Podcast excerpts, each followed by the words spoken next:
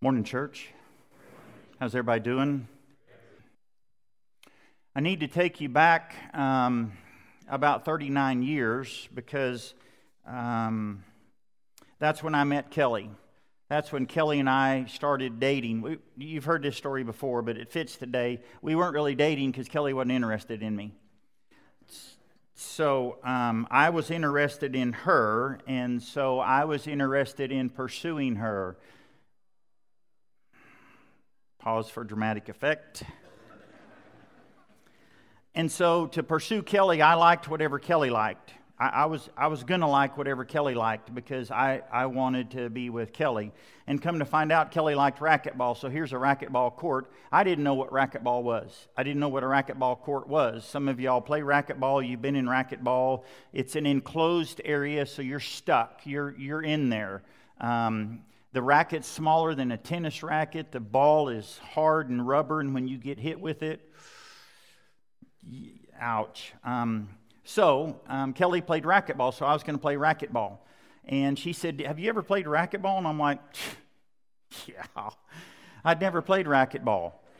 And um, so Kelly had this serve that she could put all the way back in the corner, and I'd be back in that corner and I'd be flailing after that ball. And Kelly would get so upset. She's like, You don't have to be nice to me. And I'm like, I'm not being nice. I couldn't hit that ball. But I was there to play racquetball because Kelly liked racquetball, and whatever Kelly liked, um, that's what I wanted to like because I wanted to be in a relationship with Kelly. The reason I tell you that story about Kelly is the reason I tell you that story about racquetball is if you want to have a relationship with someone, you need to care about what they care about. You want to have a relationship with your spouse, you need to care about what your spouse cares about. You want to have a relationship with your kids, you need to care about what your kids care about. And if you want to have a relationship with God, you need to care about what God cares about. So, what does God care about? Well, that's what I want to talk about today because as Christ followers, we need to care about what Jesus cares about. What does God care about? Let's look at this scripture. For the Son of Man came to seek and to save what was lost, find what was lost, search for what was lost find lost people. What does God care about? Well, God cares about and loves lost people. And God loves all people, and all people are lost because all people have sinned and fall short of the glory of God. So God doesn't just love church people, although I've talked to church people who think God just loves church people and doesn't love people that are not in church, and that's a lie. That's not something that we need to believe. God cares about people. We know that from other scriptures. For God demonstrated his own love for us in this while we were still sinners, Christ died for us. Not while we were church going people, not because we come to church. He died for sinners. For God so loved the world that he gave his one and only Son, that whoever believes in him, that whoever's not just church people, whoever's all people, whoever believes in him shall not perish but have eternal life. 2 Peter 3, God's patient with you, not wanting anyone to perish. That's not just church people, that's all people. He wants everyone to come to repentance. So, God loves people. So, what do Christ followers look like? They look like Jesus. What do Christ followers do? Found people, find people. Found people, find people. So, here's what I want to do today I want to illustrate found people, find people in a number of ways. Here's the first story. The first story is going to be in John chapter 1. We just heard that reading. John's one of the four Gospels Matthew, Mark, Luke, and John.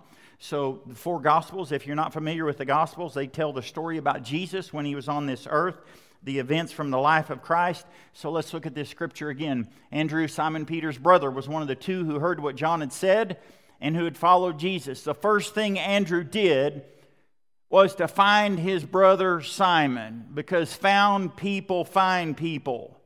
And he said to him, We found the Messiah, and he brought him to Jesus. Found people find people. The next day, Jesus decided to leave for Galilee. Jesus found Philip and said to him, Follow me.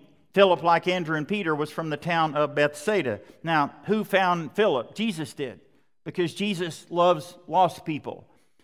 In the same way, God loves us. If you don't hear anything else today, we don't find God. God finds us. God pursues us. You can read all throughout Scripture, God is always pursuing His people even when they're bad, even when they're sinners, even when they don't need to be pursued. So if you're thinking God's not interested in me, God is interested in all people, God is interested in lost people, God is interested in you. And Jesus found Philip and said, Follow me. So let me just do a little sidebar here. Some of you have been in church your whole life and you've been following anything but Jesus. Some of you have been in church so long, your mom probably gave birth to you in the church building, in the pew, and you've been here your whole life. And you've been to Bible classes your whole life. And you attended vacation Bible school till you were like 35, and they said, Stop, because this is all we've known is church. You attended every gospel meeting and you attended every revival. And if I ask you today, if you died today, would you go to heaven? You might say, You know, I just don't know. I just don't know. I've known church people my whole life who've said, You know, I just don't know. I mean, it, would be like me walking up to some married folks and say, Are you married? Well, I, I just don't know. How do we not know? Because God wants us to know. Maybe it's because you followed everything but Jesus. You followed traditions, you followed man, you followed what you think is right because that's what you want church to be. And the reason many people are not passionate about telling others about Jesus is you've never followed Jesus and you hadn't got to know Jesus. So when the preacher says, hey, you need to be in the book, it's because I want you to know Jesus. I want you to be passionate about Jesus. Because when you're passionate about Jesus and you're interested in what he's interested in, then you're going to find people. So Jesus found Philip and he said, Follow me. I, I think that's the best description of being a Christ follower. Follow Jesus. What should you do the rest of your life? Follow Jesus. Well, isn't it more complicated than that? Just do what Jesus did. Just follow Jesus. It's that simple. So look what Philip does. Philip found Nathanael because found people find people. Philip found, found Nathanael and told him, We found the one Moses wrote about in the law, and about whom the prophets also wrote, Jesus of Nazareth, Nazareth, the son of Joseph.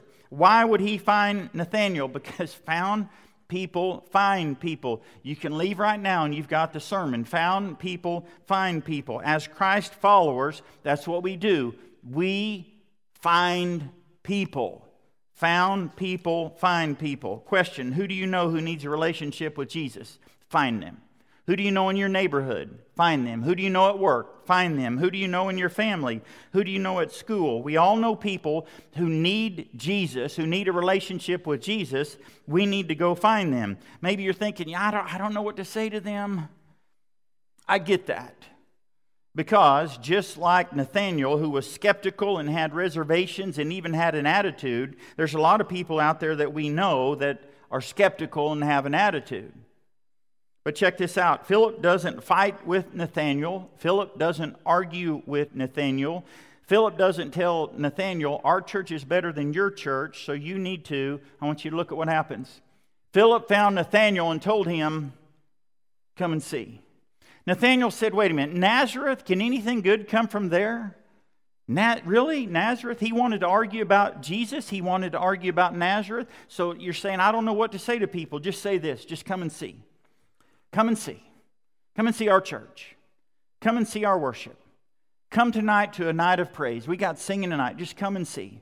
Come to our youth group. Come to one of our big things. Come to our children's ministry. Just come and see. Come to our small group. Just come and see. I don't know what to say to people. Say, come and see. That's what found people do. Found people find people. Again, we're not fighting with them, not arguing with them. I think we've proved from our history that doesn't work real well. Conversation works way better than condemnation. So just have a conversation with them and say, Come and see. He got Nathanael to a place where Nathanael could see Jesus. He brought Nathanael to a place, he, just, just come and see. Just come and see Jesus. Just come and see Jesus. That's what he did. Just come and see. It's not our job to change people, that's Jesus' job. It's not our job to legislate morality. It's not our job to judge people. It's our job to get people to a place where they can see Jesus. Maybe they need to see Jesus in our relationships. Maybe they need to see Jesus in our marriages. Maybe they need to see Jesus in our families. Our job is to get people to a place where they can meet Jesus. So, do you know people who need Jesus? Do you know people who are lost? Because found people find them. You say, ah, Richie, you're putting too much pressure on me. Okay, will you do this? Will you just write their name down? Do you know someone who needs Jesus? Will you just write their name down? And then will you pray for them? You're still in the comfort of your home. Write their name down. Just pray for them. And then pray for you that God will give you an opportunity to find people, and God will give you an opportunity for an open door. And then you pray for boldness. We're going to talk about that more next week. You pray for boldness. God, would you give me boldness? We're going to talk about that next week. Would you give me boldness to tell somebody, come and see? It's really pretty simple. Just come and see. Now, if you don't like our church, or you don't like our youth group, or you don't like our children's ministry, or you don't like our groups, we need to talk. But other than that, just tell them, come and see. Just come and see. Again, conversation changes more than condemnation. Everyone spends eternity somewhere. And we have the opportunity to change people's eternity by saying, hey, just come and see. Just come and see. You find people and you bring them to a place where they can see Jesus. Let me tell you the next story. The next story is in Mark chapter 5. Let me tell you about Mark chapter 4. In Mark chapter 4, Jesus calms a storm. In Mark chapter 4, Jesus calms a storm and he just says, you know, be still. And, and the wind and the waves respond to him. And they're in the boat and they land at the other side at a cemetery. Now, I don't know what you know about cemeteries, but most people I like just aren't real fond of them other than when, you know, we take someone there. But to hang out there, this guy hung out at the cemetery. They meet this guy in Mark chapter 5, and he hangs out at the cemetery. He's not dead, and he lives in a cemetery which is where the homeless people were, which is where the demon possessed people were. They've been restraining him, they've been chaining him. He's strong, he's powerful, he's demon possessed. And Jesus and his disciples land in the boat, and this guy comes just all over the place at them. And Jesus heals this man. And so after he heals this man, I want you to see what happens. As Jesus was getting into the boat, the man who had been demon possessed begged to go with him. I mean, he's just encountered Jesus. He just wants to spend more time with Jesus. He just wants to spend the rest of his life with Jesus. He just wants to be with Jesus. I don't blame him. I mean, Jesus has just changed his life. Jesus has just given him his life back. Jesus has just removed demons from his life. He's now in his right mind. I just want to hang with Jesus. And Jesus said, No, you're not coming with us. Well, Jesus, that's kind of harsh. Nope, you're not coming with us. I want you to go home to your family. I have to stop right there. This guy has a family. This guy has a wife. This guy has kids. And he's demon possessed, been living, in a cemetery. He's been living in a cemetery. He's got a family. Go home to your family and tell them how much the Lord has done for you and how He's had mercy on you. Why? Because found people find people. And Jesus knew that. And Jesus knew the best testimony that other people could hear is a changed life testimony. You go tell people how much the Lord has done for you. There's another um, opportunity for you. If you don't want to say, come and see, then you tell people, hey, can I tell you what the Lord's done for me? Can I tell you what the Lord's done in my marriage? Can I tell you what the Lord's done in my kids? Can I tell you what the Lord's done in my speech? Can I tell you what the Lord's done in my life? You say, well, people don't want to hear that. People need to hear that. Go home and tell how much the Lord has done for you and how He's had mercy on you. And so here's what I want you to notice. Here's what the guy does. So the man went away and he began to tell in the Decapolis. Deca is 10. He began to tell in the 10 city region how much Jesus had done for him. Why? Because found people find people. This found person went to a 10 city area to tell people, hey, can I tell you what the Lord's done for me? Can I tell you what the Lord's done for me? I mean, I used to live in a cemetery. My hair was all over the place. I, I, they tried to rope me. They tried to chain me. They couldn't. I was demon possessed. And I met the Lord. Just tell people how much the Lord's done for you. And you're like, well, my story's not near as good as that guy's story. But the Lord's done something in your life. And all the people were amazed at this found person who was trying to find people. So, found people, find people. That's a sermon today. I hope you're um, writing down those four words. Why did he do that? Because found people want to share the good news. Found people want to find people and share what God has done for them. So that's what we're going to do. We're going to tell people what the Lord's done for us. I may have shared this story with you before. when we lived in East Texas, I was driving with Spencer and Sydney, and we were heading towards Dallas. I'm not sure why. Can't really remember the age of Spencer and Sydney, but we were driving down I 20 and we stopped at what was at that time in Terrell Rip Griffin's truck stop. Maybe you've heard of Rip Griffin. Um, we stopped at Rip Griffin's stop and we were heading to the bathrooms. And so I'm, I'm, I'm in the front of the line, and I think then Spencer and then Sydney. And I turned around and Sydney's gone. Now, you need to understand that Sydney, at six, seven, eight years old, um, was a clinger. She didn't get away.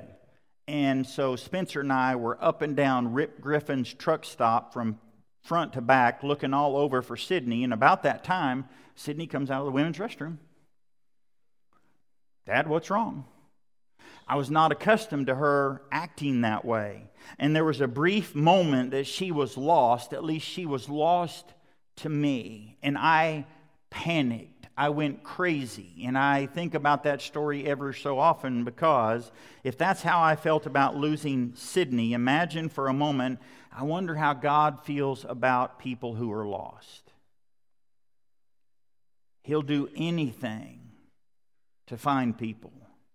He'll send his son to find people. He'll send his son to die on a cross to find people. And we need to care about the things that God cares about, and God cares about lost people. So, again, who is one person you need to find this year? Someone that you need to tell, hey, come and see. Someone that you need to pray about, someone that you need to have boldness. Will you pray for that person? Will you pray for opportunities to talk to that person? Will you pray for an open door? So, let me illustrate with one more illustration. You know, I was looking back to a year ago to January, February of 2020 before COVID hit. And we were rocking and rolling here. I thought we were clicking. I thought things were going. We were averaging, averaging 482 in worship. Averaging. We were topping 500 quite a bit. Attendance was up, activity was up. And I got to thinking, will, will we ever be there again? We will if found people will find people. That's your assignment. Found people, find people. I know some people still don't feel like getting out, and I get that, and that's why they're watching online. And I want them to stay home, and I want them to be safe, and I respect that, and I don't expect them to come here. But we can still find them because found people can find people. You know, I wonder, will we ever get back to 300? Will we ever get back to 400?